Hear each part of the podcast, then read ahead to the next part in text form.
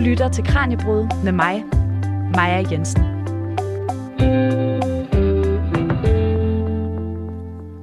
Romantisering og heltedyrkelse. Det er noget af det, der kendetegner den klassiske sportslitteratur, som opstod som genre i 1950'erne.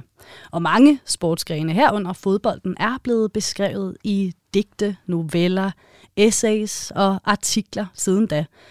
Tekster om en underdog, der vinder på trods, om kraftpræstationen, som udvider vores forståelse af kroppens grænser, om holdet, der skyder mod stjernerne, men brænder ud for tidligt. Historier om vinder og tabere, om helte og skurke. Men hvad så, når det, der skrives om, er VM i Katar? Handler det så stadig om heltedyrkelse? Eller måske nærmere om hyggeleri? Det taler vi med to forfattere og journalister om i dagens program. Mit navn er Maja Jensen. Velkommen til Kranjebrud.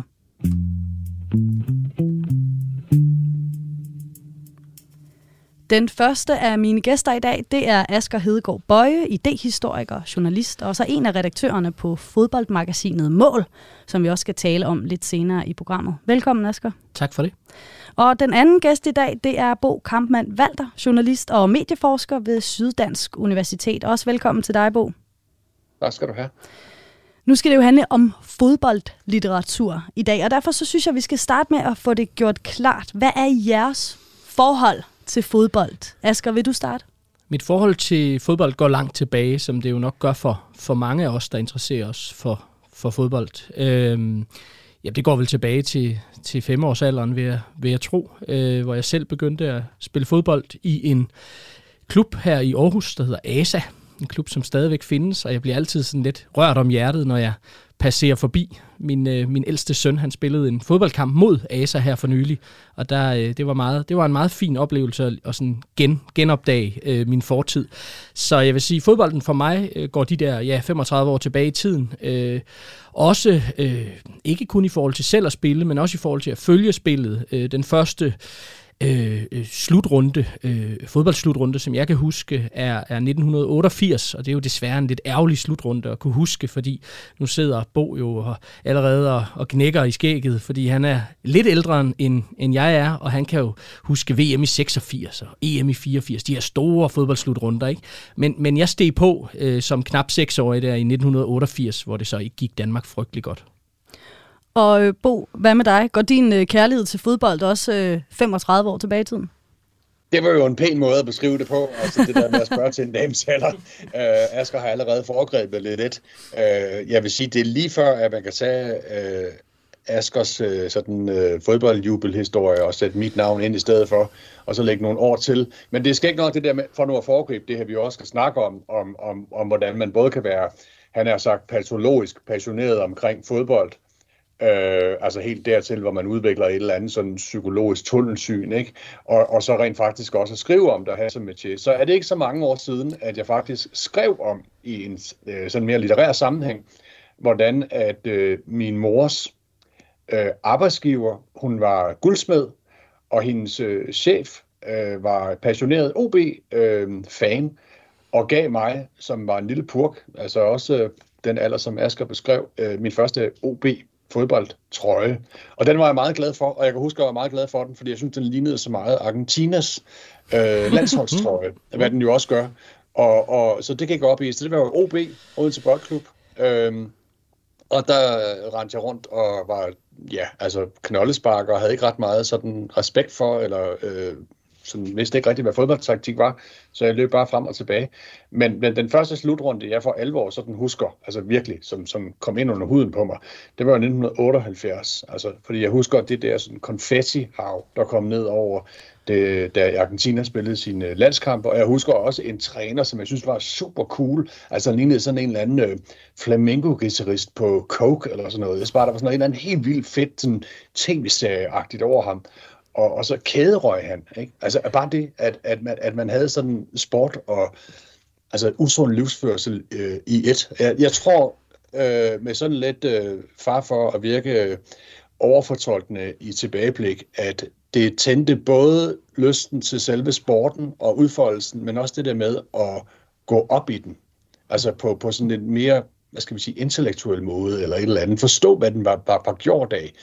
Men der gik egentlig sådan rimelig mange år før, jeg så ligesom fik et eller andet sådan métier med at, at, ja. at, at skrive om det. Men det, det er i hvert fald sådan to fikspunkter. En trøje og en, øh, en VM-slutrunde. Ja. Det lyder som om, at der er en følelse, der har tændt en knist for jer. Og hvis jeg også skal melde ind her i starten af programmet, så må jeg jo bekende kulør og sige, at fodbold har aldrig sagt mig det store. Så for mig kan denne her fascination også lyde sådan, som lidt af, altså den kan lyde helt magisk. Men det var så fodbolden, og det er jo fodboldlitteratur, det handler om i dag. Og Bo, du var en lille smule inde på det, øh, at du også har skrevet om, om fodbold. Hvordan har du beskæftiget dig med fodbold som, som journalist? Eller som skribent? Øhm, ja, men altså nu, nu hvor vi kobler, hvor øh, Asger og mine sådan personlige erindringer, øh, hvordan det var, at, at, at fodbold fangede os, og det, det kunne vi jo snakke øh, mange dage om i, i træk, og glemme at spise og sådan noget. Så er det jo også noget at gøre med, at der har været i virkeligheden sådan lidt, lidt op og ned i de der konjunkturer i forhold til, om man så også ligesom har, har haft en dansk scene, man kunne udøve det her på? Altså, hvordan, hvordan har man kunne snakke om fodbold? Hvordan har man kunne skrive om fodbold journalistisk? Har det været okay at skrive sådan hyldestagtige bøger i bogform? Og hvordan kunne man overhovedet skrive det? Og var man sikker på et publikum? Og så videre. Og da jeg var barn, og til dels også ung, der var det jo lang tid sådan, at enten så var der noget journalistisk, som dybest set var sådan et kampreferater plus det løse, og så sådan nogle mere eller mindre, sådan lærer du at spille fodbold, ligesom Allan Simonsen, ikke? Altså sådan nogle, sådan nogle heltebøger, ikke? Øh, øh, sponsoreret af Faxe Kondi og sådan noget. Og, øh, øh, så, så øh, jeg, jeg skrev min første bog, øh, sådan en professionel bog om, om fodbold i omkring 2006, og, og der synes jeg egentlig, for, at, at der, der sådan begyndte at komme et, et marked for den slags bøger, som var sådan, hvad skal man sige, halvt passionerede bøger, som egentlig sådan rimelig ukritisk bare hylder et eller andet, man synes var pisse fedt, og samtidig også med sådan en vis, hvad skal man sige, sprognerve koblet sig til dig. Og så synes jeg jo egentlig derefter, at det er gået sådan forholdsvis stærkt med at prøve at opdyrke nogle markeder, selvom Danmark er et, et, et ret lille land. Så, så i 2006, på, jeg vil sige næsten lidt på bagkant af den der bog der, ikke også, så begyndte jeg så at skrive øh, fast for Dagbladet Information og forskellige andre steder sådan i løbet af året, hvad der ellers har rørt sig rundt omkring, ikke også? Og i, i 2020, der udgav du bogen Fodboldfantasi, og her der leger du lidt med nogle ja. forskellige virkemidler, og for mig, da jeg læste, ja. tænkte jeg i hvert fald, åh, det lyder ikke som det, jeg for eksempel kunne støde på i information, hvis jeg læste en artikel om fodbold der. Nej, ikke normalt, men jeg vil sige, en gang med er der også plads til, og det er der også øh, øh, ret sikker på, på, på der, hvor, hvor, hvor, hvor Asker slår sine folder. Ikke? Altså en gang imellem, så er det okay at anlægge et, et lidt mere sådan, hvad skal man sige, frit og poetisk, essayistisk øh, øh, blik på det. Sådan, sådan lidt som man i virkeligheden gør meget i de sydamerikanske lande, kan man sige. Ikke? Altså der har man ligesom lov til den der øh, poetisering. Ja, Asger, du markerer. Ja, men jeg synes, det er helt rigtigt. Det, Bo skitserer her også i forhold til, til den udvikling, som vi kunne, vi kunne, det vi kunne kalde fodboldlitteraturen eller fodboldsamtalen mm. har taget i, i, i Danmark, fordi vi kom lidt sent i gang, kunne man sige, i forhold til mange andre lande. Altså hvis vi ser på, øh, hvis vi udvider og ikke kun ser på fodbold, men ser på sport i det hele taget, ja. så, er, øh, så var amerikanerne måske nogle af de første til ligesom at omfavne fodbolden som andet end pøbelens tidsfordriv.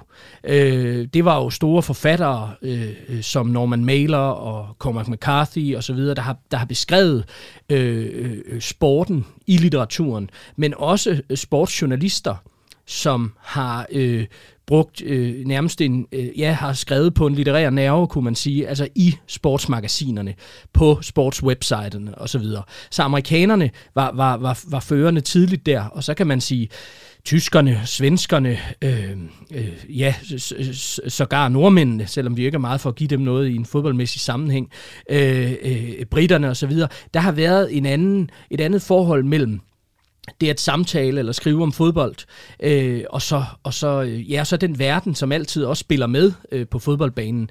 Herhjemme har vi været, der har vi ligesom været øh, vand, vandtætte skotter imellem øh, imellem øh, sporten og kulturen eller sporten og politik, kunne vi også sige, eller sport og litteratur.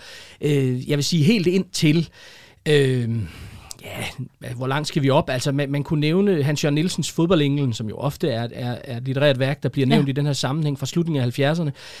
Øh, Jørgen Let tager hul på, øh, på, på sportslitteraturen lidt tidligere, men de står ret alene i ret lang tid.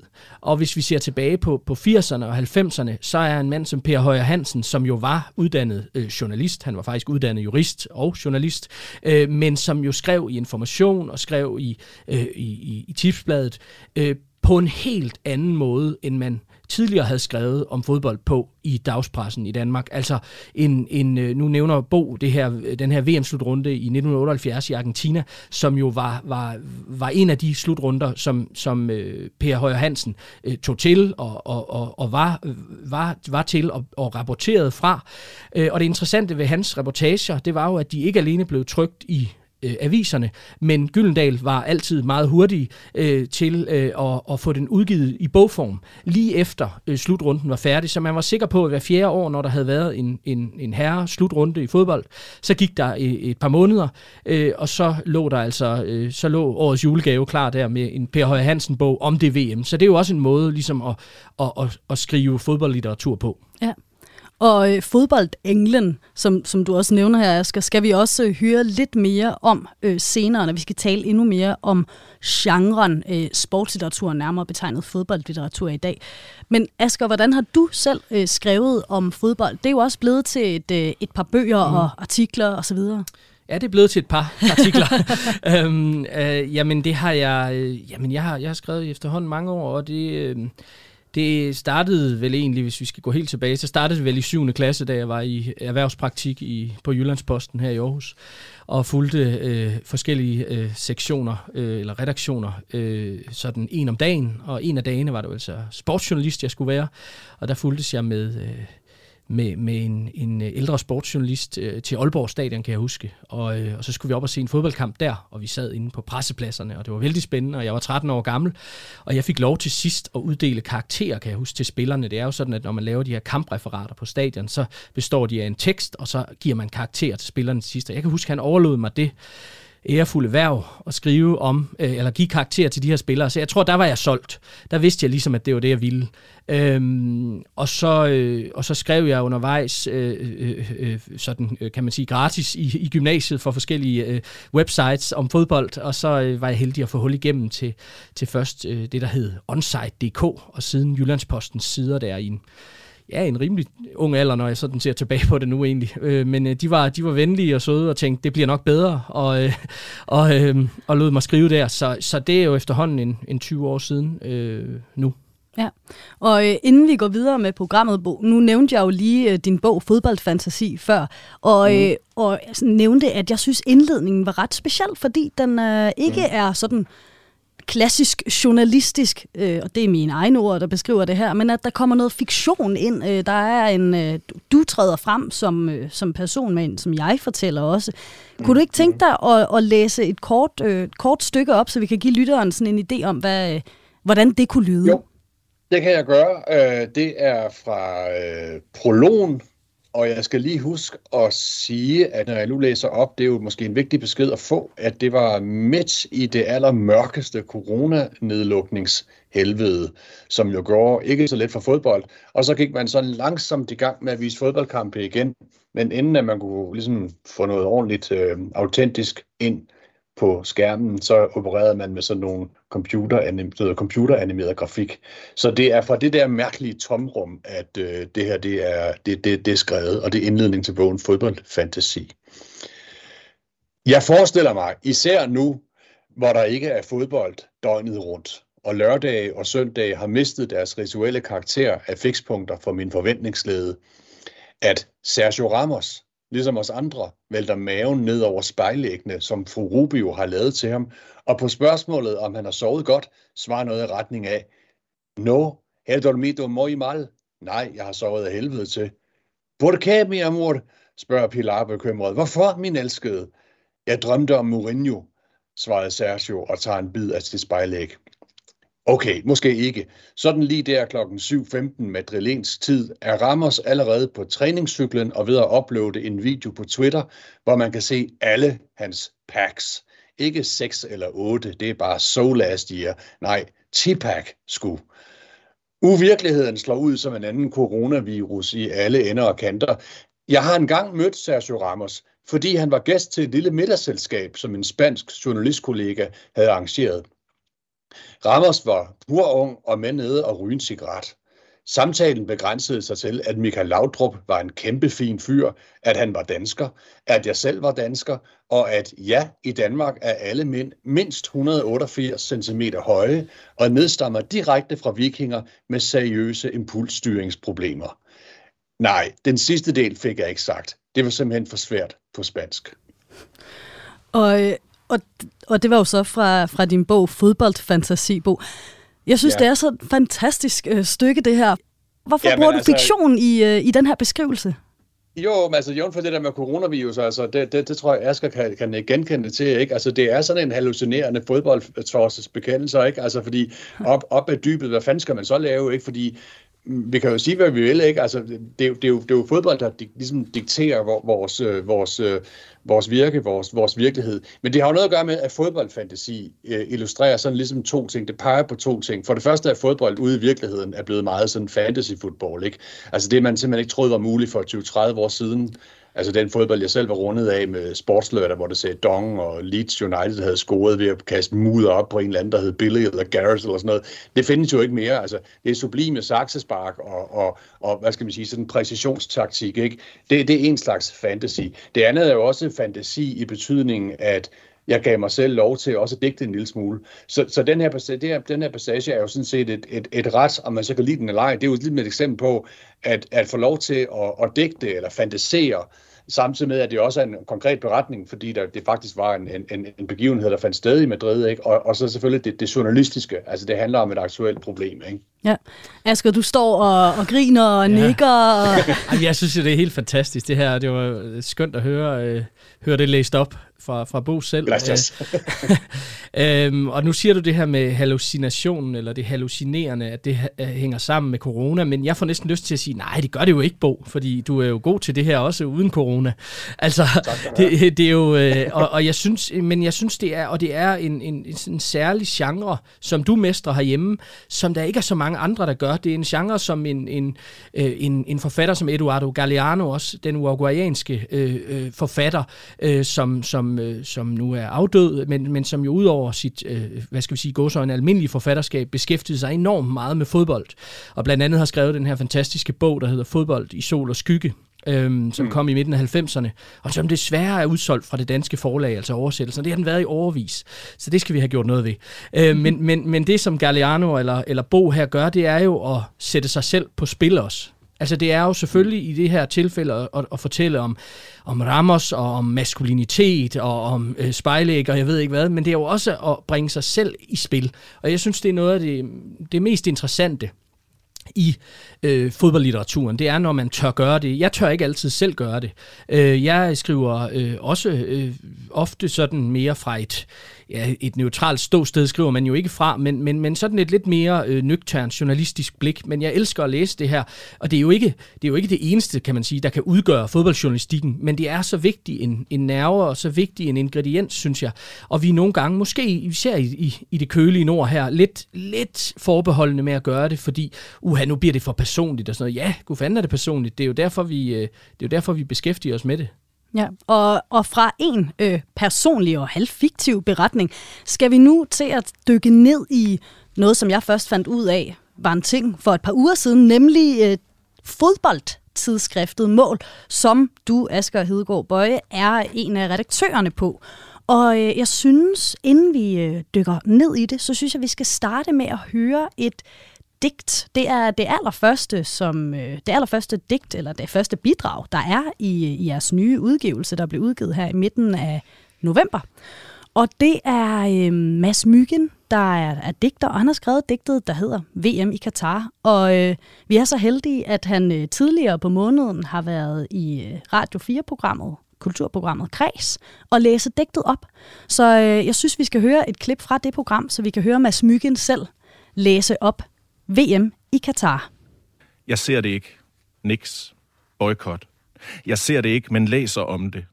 Måske jeg ser åbningskampen, skal lige mærke efter. Eller jeg ser Danmarks kampe. Nej, jeg ser det hele som en journalist, der rapporterer fra en krigszone. Skudlinjer kalder jeg min poesi. Lidt kikset. Jeg ser kampene, skriver om dem. Ikke fordi jeg vil, fordi jeg skal. Jeg ser alle kampene og skriver digte om Katar, der ikke handler om fodbold. Jeg ser kampene og holder mig for øjnene. Jeg spiller en kamp mod mig selv, hver gang der er kamp i fjernsynet. Jeg ser Katars kampe og hæpper på modstanderen. Nu ved jeg det. Jeg adskiller sport og politik. Koger pølser til hotdogs, lægger øl på køl, maler Dannebro på kinderne og synger, der er et yndigt land, tager mig til hjertet. Jeg vasker min landsholdstrøje, når Danmark har spillet en symbolsk handling. Jeg er ikke ren. Det indrømmer jeg gerne. Jeg sportswasher. Jeg har spillet serie 5 for at blive set, tiljublet, hyldet. Jeg har haft skjulte motiver på knoldede boldbaner bag Katrinebjergskolen. En klar dagsorden om at fremstå som et bedre menneske, da jeg hættede til en blød bold i Røde Stjerne, da jeg vrikkede om i AA Tranbjerg, da jeg spillede mål til mål på en legeplads i Rosenhøj, jeg er gået for hårdt ind i en takling for at glemme tre ubesvarede opkald fra min bankrådgiver. Jeg har filmet mig til et straffespark for at forsøge at glemme et skænderi med min kæreste. Jeg har lagt pres på dommeren gennem en hel kamp, fordi jeg var så bitter over, at jeg glemte EP-valget. Når jeg ser en kamp, misser jeg med øjnene. Forsøger at se så skeptisk ud som muligt. Okay, jeg ser kun de indledende runder, før det bliver alvor. Nej, jeg holder mig til knald- eller faldkampene, når det skal afgøres. Jeg begrænser mig. Ser bare finalen. Nej, jeg må kun se med, hvis jeg buer hele vejen igennem. Jeg ser kampen et offentligt sted, hvor de alligevel bliver vist. Jeg stemmer med mit tv. Jeg vil ikke være et seertal. Jeg ser kampene med et pride-flag over skuldrene. Jeg printer FN's verdenserklæring om menneskerettigheder ud i A2 og klistrer den på mine venners tv-skærme. Tvinger dem til at se kampene gennem den. Jeg skriver et læserbrev til politikken hver eneste dag under slutrunden. Jeg følger VM på tekst-tv, på livescore. Hey, jeg ser kampene gennem mit nabos vindue fra gaden og sparer energi. Jeg ser kampene med min søn og ser kun på ham, der ser kampene. Forestiller mig, hvad han tænker. Jeg opretter et borgerforslag om, at dansk tv ikke viser VM, at det danske landshold trækker sig, at DBU skal undskylde offentligt, for at de ikke har været mere kritiske, mere tydelige. Jeg sender hate mails til DBU fra en anonym Twitter-profil. Fuck DBU John 1967 er mit navn. Jeg ser denne ene slutrunde, og så ser jeg ikke mere fodbold i år. Ind til næste VM, nej. Jeg ser aldrig fodbold igen. Men jeg stalker Sepp Blatter ved hans sommerresidens. Jeg opsøger Michel Platini i hans hjem. Jeg påkalder strømafbrydelser på alle stadioner under slutrunden. Risiko for lynnedslag i hver eneste kamp. Jeg planter en blomst for hver eneste stadion, der er bygget i ørkenen. En mælkebøtte for hver migrantarbejder, der er omkommet under byggeriet. En impala-lilje for hvert korrupte FIFA-medlem. Og det var altså Mads Myggen, der læste sit digt VM i Katar højt i Radio 4's kulturmagasin Kreds den 21. november. Og nu var det jo helt, øh, helt vildt at stå og kigge på jer undervejs, fordi at, øh, det var som om, at I kunne øh, genkende nogle følelser i, mm. i det her digt. Hvad, hvad, hvad, hvad, hvorfor besluttede I jer for, Asger, at lave øh, mål, altså fodboldtidsskrift, om VM i Katar, en, en særudgave, kan man sige, eller et temanummer? Jamen det gjorde vi jo af de årsager, som åbenbares her i Masses digt.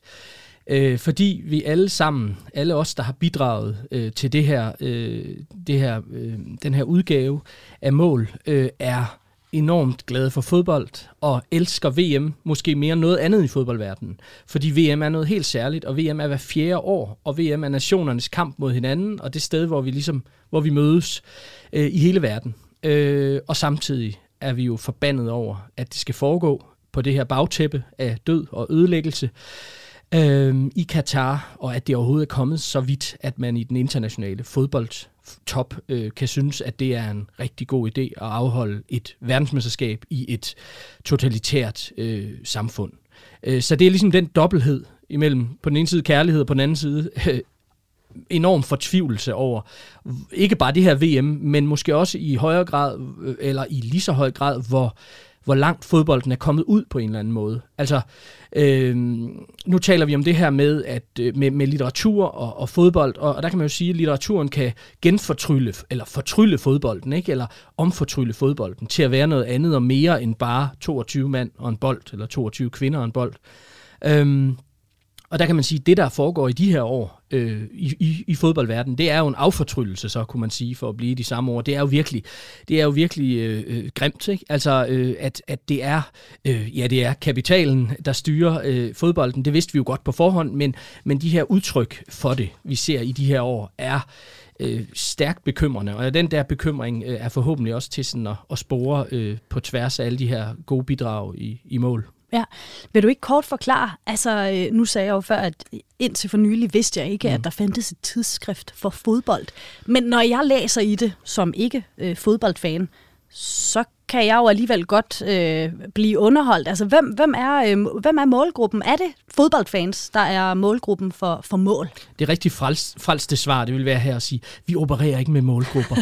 øh, men, men, men der er lidt om det, fordi øh, i hvert fald er målgruppen ikke øh, den øh, hvad skal vi sige, fodboldinteresseret øh, mand øh, i alderen øh, 20-60 år, som jo meget er målgruppen hvis vi ser på øh, fodbolddækningen i det hele taget, altså på tv, radio, øh, øh, net og, og, og skreven presse, så er det jo meget, øh, så er det den mand, man taler til. Og her øh, er, er formålet det andet. Altså formålet er, eller ideen er at tale selvfølgelig også til folk, der interesserer sig meget for fodbold, og som synes, at verden udenfor, den banker lige lovligt øh, hårdt på stadionmurene øh, lige i øjeblikket, men også, øh, også folk, der som, som, som, som du fortæller om dig selv her, ikke øh, er ramt af den her øh, fodboldfeber øh, generelt, øh, men, men føler sig på en eller anden måde inkluderet eller velkommen i et fodboldrelateret fællesskab, kunne man sige. Ja, og nu har vi hørt Mads Myggens digt om, om VM i Katar, men der er også mange andre genrer, som bliver repræsenteret i mål.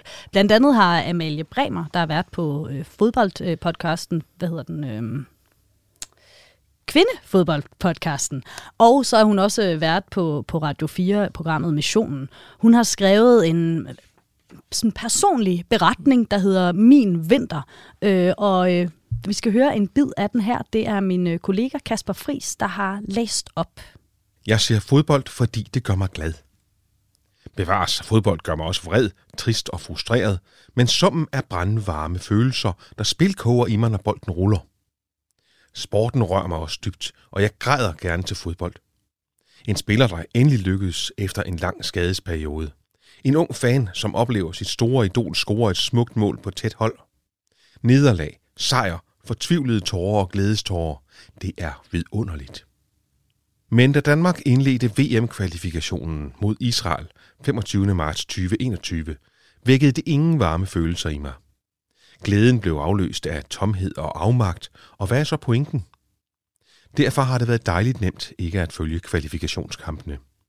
Og jeg er overbevist om, at det også vil blive let for mig at afstå fra at se kampene under slutrunden. Jeg har ganske enkelt ikke lyst. Hvis fodbolden fra Katar gør mig trist, hvorfor i alverden skulle jeg så tænde for fjernsynet? Og når mit slukkede tv så til med er min eneste måde at protestere på, jamen, så giver det jo sig selv. Og det var Amalie Bremer, der har skrevet en personlig beretning, der hedder Min Vinter. Og nu kunne vi høre i Mads Myggens digt før, der er, nogle, øh, der er forvirring på spil, øh, og Amalie taler om tomhed, øh, tristhed, og, og, og i Mads Myggens digt kan man måske også godt, øh, der, der er en fornemmelse af sådan noget øh, hykleri. Altså han kan ikke helt finde ud af, hvordan han lige selv skal være i det her, hvordan han kan tillade sig at se kampene.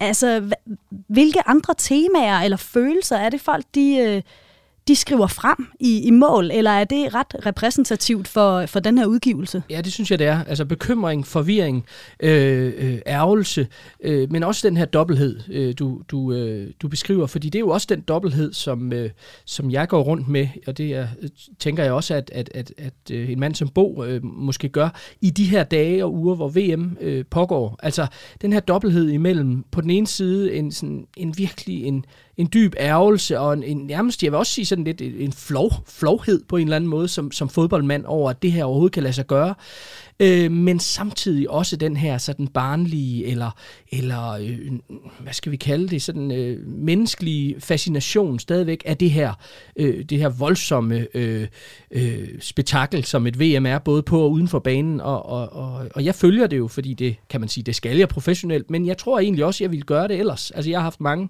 snakke med min, med min ældste søn, øh, som jo er, er meget fodboldinteresseret også, om det her, fordi, øh, jamen far, skal vi bare lade være med at se det, har han spurgt mig om øh, øh, op til VM, og, og det synes jeg egentlig øh, ikke nødvendigvis er den eneste øh, øh, udvej, eller den eneste løsning på det her, men det er i hvert fald vigtigt at klæde især øh, børn og unge på, kan man sige, at sige, nu ser vi den her fodboldkamp, men, men, men baggrunden er sådan og sådan. Ikke for at affortrylle det fuldkommen, men fordi, at det er så alvorligt, det der er sket om, rundt omkring det her VM, at vi ikke bare kan kan, kan være øh, syv år igen, øh, syv år gamle igen, og, og, og lade os fascinere af det her. Men, men, men jeg må sige, det er, en, det er svært. Altså, jeg havde en oplevelse af, af under VM her, hvor, hvor Brasilien scorer øh, det her fantastiske mål. Den brasilianske angriber Richarlison scorer et fantastisk saksesparksmål i, i, i brasilianernes første kamp, og hvor jeg øh, sidder hjemme i sofaen og, og, og, og, og instinktivt flyver op og tænker, wow, fantastisk, det her øjeblik vil jeg aldrig glemme, og det er jeg ret sikker på, at jeg ikke vil, fordi det er et af de smukkeste mål, der nogensinde er blevet scoret til en VM-slutrunde. Men så fik jeg ligesom den her, blev ligesom ramt af den her, øh, vi, skulle, vi taler meget om flyskam og, og kødskam og alt muligt andet de her år, men, men måske en jubelskam, kunne vi kalde det. Altså, har jeg egentlig lov til det? Øh, øh, og, og, det er jo, og det er der jo ikke nogen, der skal fortælle mig, hvad jeg har lov til, men, men jeg er ligesom i gang med den her indre dialog selv, og den tror jeg, den der indre dialog, øh, fuld af modsætninger, det er noget, som, som rigtig mange kan ikke genkende til i den her tid. Ja. Bo, hvad, ja, hvad tænker du om det her? Jo, altså, jeg synes, det, det er, øh, jeg synes, det er spot on, både de, de, de digte og de øh, stykker, der bliver læst op fra, fra mål. Altså, det, det, det, det, det er virkelig godt. Altså, det, det er både øh, rigtig god litteratur, men det er også utrolig godt indfanget i forhold til alt det, der foregår. Og det er jo rigtigt nok, at det blot ligger sådan et, et kaleidoskop af forvirring og bekymring, Øh, ikke bare lige nu, men hvad der skal blive af fodbolden. Jeg vil så også tilføje, at jeg synes, det var øh, med, med det første digt der utrolig præcist i forhold til alt det, man kunne finde på, når man sådan dagligt har den der legitimitetskamp kørende. Hvad fanden skal man gøre? Der, der vil jeg sige, for mit eget vedkommende, der er jeg jo lidt professionelt i, i, et, i et helle, fordi at øh, min egen avis, eller den jeg arbejder for, altså Dagbladet Information, har taget en chefredaktionel ledelsesbeslutning om ikke at øh, skrive om fodbold, mens VM ruller nu i Katar, men derimod om, om gerne om alt det der politiske snas, der foregår rundt om det, altså med FIFA og DBU og øh, homofobi og, og, og pride og, og, og ambind og, og alt det der. Jeg synes også så, øh, ganske vist er Katar rammen, men jeg synes også, det, det, det er et meget godt anslag til hele tiden sådan at prøve at tænke lidt over, hvor det er, fodbold bevæger sig hen, fordi vi kan godt have lidt en tendens til at forfalde sådan lidt til noget romantisk, lidt episk om, hvor det var, at fodbolden var en gang, at den mm. havde fat i noget mm. autentisk og noget nærværende osv. Så, så lidt ligesom at drømme os tilbage til et Arcadia, ikke? Altså sådan et, et, et, et, et landskab før søndefaldet. Og det, og det har det med at poppe op en gang imellem. Altså man skal jo bare holde, altså se Premier League eller, eller Liga eller et eller andet og se på, hvordan altså at, at spændingen hele tiden står mellem det, hvad skal man sige, sådan ultrakapitalistiske, som måske vil frarøve fodbolden dens romantiske nerve, og så sådan et eller andet ideal, man opstiller, som jo bliver mere og mere illusorisk. Og jeg synes også, at bare det udtrykker meget godt den der dobbeltmoral, som man ikke kan lade være med at leve med på, på, på godt og ondt, om man så stalker Sepp Blatter eller ej, eller sender hademails til DBU, at at, at jeg kan jo godt tage mig selv i og, og, og, og, og skrive sådan meget polemisk om, at fodbold er ved at blive helt ukendelig og fantasy, fordi den ikke har den der romantiske nerve længere. Men altså, det der bare lige indtil det bliver Champions League tirsdag og onsdag, så kan fladskærmen jo for helvede ikke blive stor nok, og jeg skal have det hele med. Og hvorfor får jeg det hele med? Men det gør jeg jo på grund af alt det kapitalistiske guld og de dollars, der ruller ind i hele produktionsapparatet. Så jeg vil sige, ja, ikke bare i Katar, men jeg synes egentlig bare, at det der med at, at gå op i fodbold, det er sgu lidt at abonnere på noget dobbeltmoral. Og hvordan skal man leve med det, ikke? Ja. Jeg synes, det er meget vedkommende, det her. Jeg, jeg synes, det er super godt. Ja, Asger? Jamen, det, det er rigtigt, og, og, og din egen øh, øh, chefredaktør, Rune Lykkeberg, har måske sagt det bedre end nogen øh, i, i Deadline for nylig, hvor han, hvor han talte om ja. det her med, at, at vi i... Øh, i spørgsmålet om Katar, eller vi kunne også sige, brede det ud og sige spørgsmålet om, om, om øh, topfodbolden i dag, kan man ligesom stå med to positioner, som ikke øh, er, er nogle positioner, vi, vi særlig meget har lyst til at stå med. Altså på den ene side øh, moralisten, som siger, jeg er ren, og I andre skal jo også være rene. Og så på den anden side øh, kynikeren, superkynikeren, som siger, ja ja, det er lige meget. De, de ville nok være døde alligevel, de migrantarbejdere. De kommer fra nogle, fra nogle lande, hvor de, de heller ikke vil have gode kår. Og indimellem er Lykkebergs pointe så, indimellem mellem de to øh, positioner, der er vi alle sammen hyklere øh, på en eller anden skala. Og så er det om at placere ja, ja. os selv ja. øh, på den skala, og det synes jeg jo er, er meget fornuftigt sagt. Og det er jo ikke en undskyldning for, ja. at man ikke skal gøre noget ved det her, men, men, men, men hverken den ene, altså den helt sådan rene moral, moralistiske position, øh, eller øh, endnu værre, kunne man sige, den her meget sådan super kyniske position, er, er foretrækket for mig at se. Ja. Nu har vi altså hørt to meget forskellige bud på, øh, hvordan man kan skrive om fodbold, når det ikke længere handler om alene fodboldfest, men også om menneskerettigheder, korruption, sportswashing og boykot. Og til dig, der lige har tændt for kraniebrud, så kan jeg fortælle, at det i dag handler om fodboldlitteratur, og hvordan man kan skrive om VM i Katar. Og dagens gæster er Bo Kampmann Valter, der er medieforsker og journalist, og Asger Hedegaard Bøje, der er journalist og redaktør på fodboldtidsskriftet Mål. Men hvordan er fodboldlitteraturen, som vi har talt om nu, så anderledes fra den, som man tidligere har skrevet, eller det, som man normalt tænker som fodboldlitteratur, sportslitteratur. Og hvordan har den genre det i dag? Det skal det handle lidt mere om nu.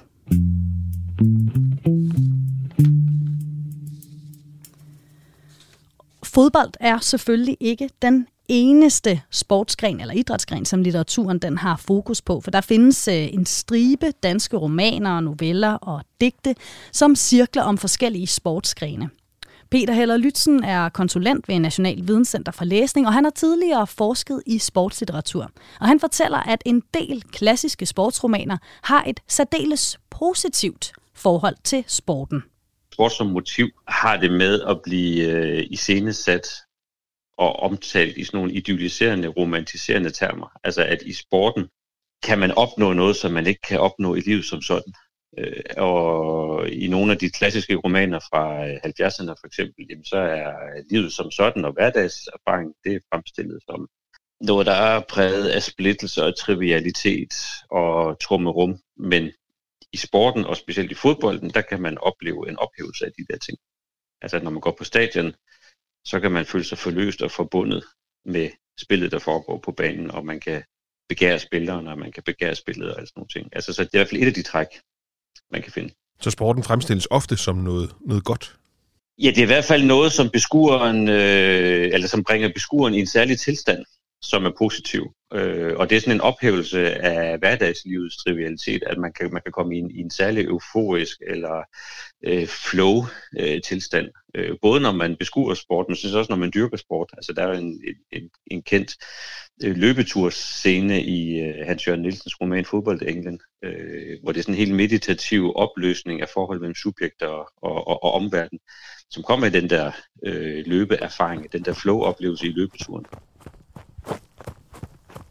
Fra fodboldenglen af Hans Jørgen Nielsen. Mens benene fortsætter af sig selv under mig, er det som om en masse diger brister i mig, og omkring mig, der er ingen forskel på én gang. Oplever en indre oversvømmelse, eller at jeg oversvømmer alt omkring mig, det kan ikke skilnes på den måde. Det er der sikkert mange helt almindelige motionister, som også oplever, når vi cykler en tur, eller løber, eller går, eller dyrker sport, eller hvad vi gør, øh, at, at der kommer vi i en særlig tilstand. Og det er ligesom hele den der tilstand, den, den ses sporten også i sine øh, institutionaliserede former som formidleren af. Altså det er sådan et reservat i en ellers kedelig verden, hvor vi kan blive bragt i de der øh, euforiske eller ekstatiske situationer, som ellers er svært opnåelige. Er det typisk hovedpersonen, der er, skal vi kalde det, sportshelten? Nej, det er et, et, et sjovt træk, hvad man kan sige, ved den, ved den seriøse voksenlitteratur. Det er, at øh, der har man i mange tilfælde en opsplitning, altså internt i værket selv. Altså sådan, at, at fortælleren er den, som oplever hele den der trivielle øh, splittelseserfaring.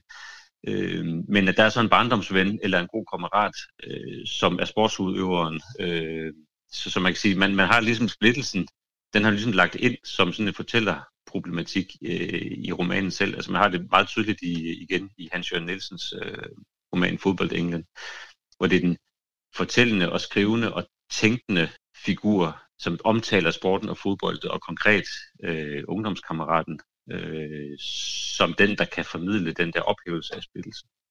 Og vi har det forskellige andre steder også.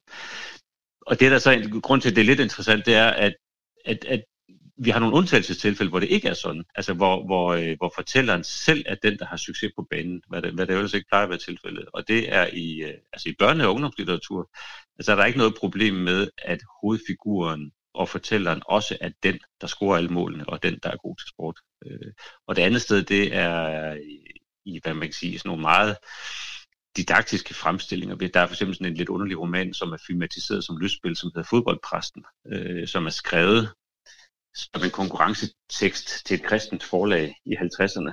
Øh, og den skrev en anden gut, der hedder Jens Lokker. Øh, og, og der har man en præst, som flytter til en provinsby, og som er fantastisk god til at spille fodbold. Øh, og som så øh, får de unge rødder øh, ved at spille fodbold med dem, får han dem kristnificeret og bragt dem i kirke, kirke og får dem bragt øh, på, på ret køl og ud af kriminalitet og ud af druk og sådan noget. ting.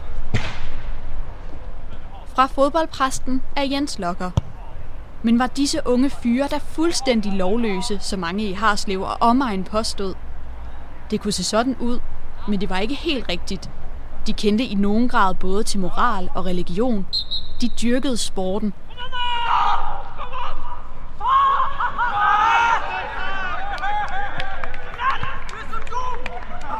Og det interessante, der har vi, der har vi sammensmeltningen af, altså, at, at, at den intellektuelle, den skrivende i præstfiguren, og så er den, den, den, øh, den fysisk øh, aktive fodboldspiller, altså i en og samme figur det er den figur, der er splittet ud i en fortæller og en held hos Hans Jens Nielsen og T.S.K. Hansen og en række andre forfattere. Så ofte er det betragteren, der er øh, usportig, og vinden kammeraten, der er sportig. Hvorfor tror du, det er sådan? Altså, hvad er det for muligheder, der giver for fortælleren, øh, skribenten? Om det er jo fordi, at den her litteratur, den tematiserer en grundlæggende splittelseserfaring, som man kan sige. Det er jo sådan en helt, helt moderne fortælling om det splittede menneske, som øh, er spaltet i en, øh, i, i en kropslig og en åndelig eller en bevidsthedsmæssig side, eller en sproglig side. Altså sproget og kroppen er, er blevet adskilt. Øhm, og det kan man sige, det er jo så lagt ind i nogle af de her tekster simpelthen som, som, en, som en måde at fortælle teksten på. Altså, altså, så det er jo det greb, der gør, at, at de romaner jo så kan reflektere det, hele det forhold, og det er jo en sådan meget øh, moderne, altså grundlæggende moderne erfaring. Og det interessante er så, at, at, at sporten i sådan momentvis øh, som reservat bliver det sted, hvor den splittelse kan blive oplevet. Fra Tageskov Hansens, medløberen. Det, som holder os i gang, er det ikke mere selve forestillingen om noget ondt, vi skal igennem for at få det bedre.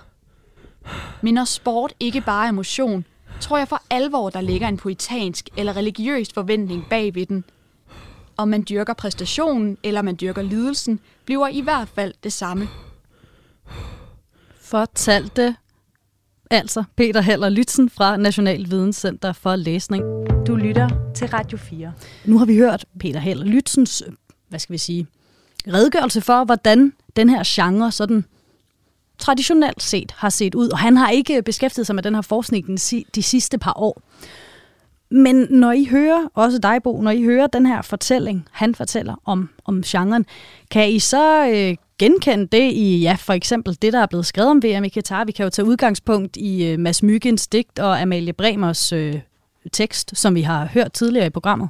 Ja, det synes jeg især, øh, øh, eller i høj grad, man kan. Øh, og jeg synes, det er en, øh, enormt mange gode pointer her fra, fra Peters side, men jeg synes, at det, det, den her med, øh, at, at i børne- og ungdomslitteraturen, der kan, øh, der kan øh, helten stadigvæk godt være, øh, være, være øh, øh, det, fortælleren kan godt være helten og sportshelten selv, ikke? Og, men, men, men i voksenlitteraturen er, er det anderledes. Det er jo også interessant, ikke? fordi der ligger også sådan en almen menneskelig øh, selverkendelse i i det her med, at, at som barn, så ligger, så ligger verden åben for en, ikke? Og, det, og, og, det, øh, og øh, jeg er nok ikke den eneste øh, dreng, øh, som, har, som har tænkt, at øh, ah, det er nok mig, der ender med at blive øh, den nye Michael Laudrup, eller den nye Allan Simonsen, eller hvad ved jeg. øh, og, det, og, det, øh, og det synes jeg er det synes jeg er interessant at få med. Øh, og jeg synes sagtens, jeg kan genkende det her øh, betragterperspektiv ja. øh, øh, i, i, i, også i nogle af de tekster fra, fra mål, som, som er blevet læst op her. Øh, og, og, og så kan man sige, hvor, hvor ser man det lige nu i, i den nyeste øh, sportslitteratur? Der vil jeg sige det på den måde, at, at, at så meget øh, sportslitteratur udgives der ikke i hvert fald ikke, hvis vi siger i bogform i Danmark, men, men litteraturen er på mange måder flyttet ind i... Øh, i, i, i journalistikken, kunne man sige, øh, i sportsjournalistikken, eller i hvert fald ved det i de her år, fordi sportsjournalistikken er selvfølgelig, som Bo var inde på tidligere i programmet, stadigvæk øh, bundet op på kampreferatet, på hvem vandt, på hvad følte du, og så videre. Men jeg synes heldigvis, at jeg oplever i de her år øh, med journalister, som er øh, 10-15 år yngre end jeg er, og som, øh, og som er ved at finde deres øh, øh, fødder i, i sportsjournalistikken, at der er en ambition om øh, øh, øh at skrive godt, ja, men også at skrive nogle af de her eksistentielle erfaringer ud igennem øh, sporten. Så på den måde tror jeg, hvis vi skal se på sportslitteraturen øh, øh, i dag, fodboldlitteraturen i dag, så synes jeg, så skal man nok snarere kigge mod øh, magasinerne, tidsskrifterne, øh, aviserne, end øh, nødvendigvis øh, i bogform. Ja. Bo? Ja, altså øh, interessant diskussion. Altså nu, nu, nu handler det jo også om, øh, hvor, hvor, hvor, hvor, hvordan man, man gerne vil skrive om fodbold og sport, og jo selvfølgelig også sådan i, i praktisk øje med, hvor man kan få lov at skrive om det henne. Og, og det har også noget at gøre med konjunkturer, og sagt sådan lidt firkantet, så kan man sige, at der skal nok en Jørgen Let til, før man ligesom kan få lov til at gøre det. Altså jeg tror ikke, jeg vil få lov at skrive, som jeg gør, hvis der ikke har været en Jørgen Let. Så vil det virke mærkeligt. Men jeg synes, at noget af det, som, som Peter er ude i, er interessant, fordi det siger noget i en bredere forstand om, hvad det er for noget drama og noget eksistentielt snask, man så at sige kan hente fra sporten til at forklare noget om, hvad det vil sige at være mennesker, hvad det er, vi stræber efter, og den kamp, vi ligesom har med os selv og hinanden. Øhm, og jeg har siddet, fordi jeg jo også er akademiker i min fritid, ikke? så har jeg siddet og, og taget noter. Altså, meget af det der vokabular, vi henter sådan i en europæisk sportslitteraturscene, det går jo for eksempel tilbage til sådan noget med cykling. Altså sådan en som Roland Barthes, altså en litteraturanalytiker, der også var meget poetisk anlagt selv. Han skrev jo om, om, om Tour de France, og mytologi, og, og, og, og på mange måder så var cykling sådan en slags øh, poetik på jul, ikke? Så det blev sådan ligesom okay at intellektualisere det, selvom de fleste cykelryttere havde en relativt lavt IQ, ikke? Det handlede meget sådan om overcoming og presse kroppen og overskridelser og, og, og gentage gudernes værk. Og så har du også øh, for eksempel de store fodboldkampe. Det er sådan ligesom en, en nådig scene, hvor vi ser de store kampe udfolde sig. For eksempel den der nærmest allegoriske kamp om, hvad det er for en styreform, der vinder. Mm. Skal det være den, den, den hollandske sådan hippie totalfodboldfilosofi, ikke? Øh, eller skal det være den, den, den tyske effektive damptrumle, ikke? altså den, den, allestedsnærværende og evigt kørende Volkswagen-motor. Ikke? Og så endelig det der i dag, eller i vores tid, hvor vi også snakker rigtig meget om, at fodbold kan noget med fællesskab, og så dermed bliver sådan en form måske for erstatningsreligion, altså udfyldning af tomrum og så videre. Det kan sådan en øh, øh, type litteratur jo også lidt prøve at pege på. Ikke? Ja, jeg har et øh, sidste spørgsmål, for vi er ved at løbe tør for tid. Og jeg kunne godt tænke mig at høre jeres øh, begge bud på det, fordi Peter Heller, han taler jo også om rom, altså det her romantiske blik på sporten, og du taler også lidt om det, Bo, fokuset på præstationen, den her måde at presse sin krop på, og så opnå noget, man måske ikke troede var muligt. Altså, kan man overhovedet tale om det i, øh, i fodbold, når det foregår i VM i Katar? Altså, kan vi godt øh, have det romantiske blik på kampen på banen? Kan vi skrive om, om, om kampen og præstationen i sig selv, når vi ved alt andet, der foregår omkring, Asger? Jamen det kan vi godt, men spørgsmålet er, om, det giver så meget mening. Øh, men jeg har nu altid faktisk, også længe før Katar, øh, synes, at, at det mest interessante at læse om fodbold er, når øh, det rent sportslige flyder sammen med det øh, med, med verden ude, udefra eller udenom. Og det kan være politik, men det kan også være andre altså menneskelige følelser i det hele taget. Altså, det er meget sjældent, at jeg læser en tekst, som er ren på det sportslige kun, og som, og som forestiller sig, at verden ender uden for det her fodboldstadion, at det er så frygtelig interessant. Så, så jeg vil sige, øh, nej, jeg vil hellere læse øh, de der blandingsformer, som, øh, som heldigvis også er mere og mere populære i de her år. Ja. Bo? Jamen, jeg vil svare sådan lidt undvigende, øh, men forhåbentlig med at, ved, at, ved at pege ind i, i det, det tema, vi har oppe i runden nu, og, og, og så pege på en artikel af Asker, som jeg kan huske, og jeg kan ikke huske, hvilken VM-slutrunde det var fra. Men Asger var jo ude i marken, øh, sådan en, en, en poet, ikke? med journalist øh, også, og så med, med blyanten i øret. Og, og, og, og til synligheden var det en artikel, der handlede om at øh, få øh, Marcelo, øh, altså den brasilianske bak, i tale, og få Marcelos bud på, hvordan en eller anden kamp med Brasilien ville spænde af. Men det vi fik øh, også læsere det var egentlig bare sådan lige en lille linje af noget, Marcelo øh, sagde, og som jeg er sikker på, at Asger kunne finde på et hvilket som helst internetforum. Men det, som artiklen i virkeligheden handlede om, sådan lidt under neden, det var jo øh, Askers øh, kamp for ligesom at komme ind og overhovedet få den her udtalelse. Underforstået, at artiklen jo lige så meget præsenteret og dramatiseret øh, øh, den, de, de skøder, der er kommet mellem fodbolden i de der høje, på de der høje fantasinavler, hvor det er det der omrejsende cirkus, ikke?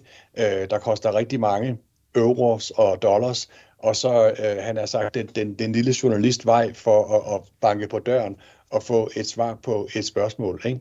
Det synes jeg var, var, var, var, var sådan, øh, det var ret elegant, og det synes jeg egentlig sådan siger ret meget også om, hvordan man hele tiden må prøve at finde små veje ind til det her blandingsområde, det her plastiske ingenmandsland mellem den objektive journalistik på den ene side, og så der, hvor man bare dækker og fabulerer ud over det hele.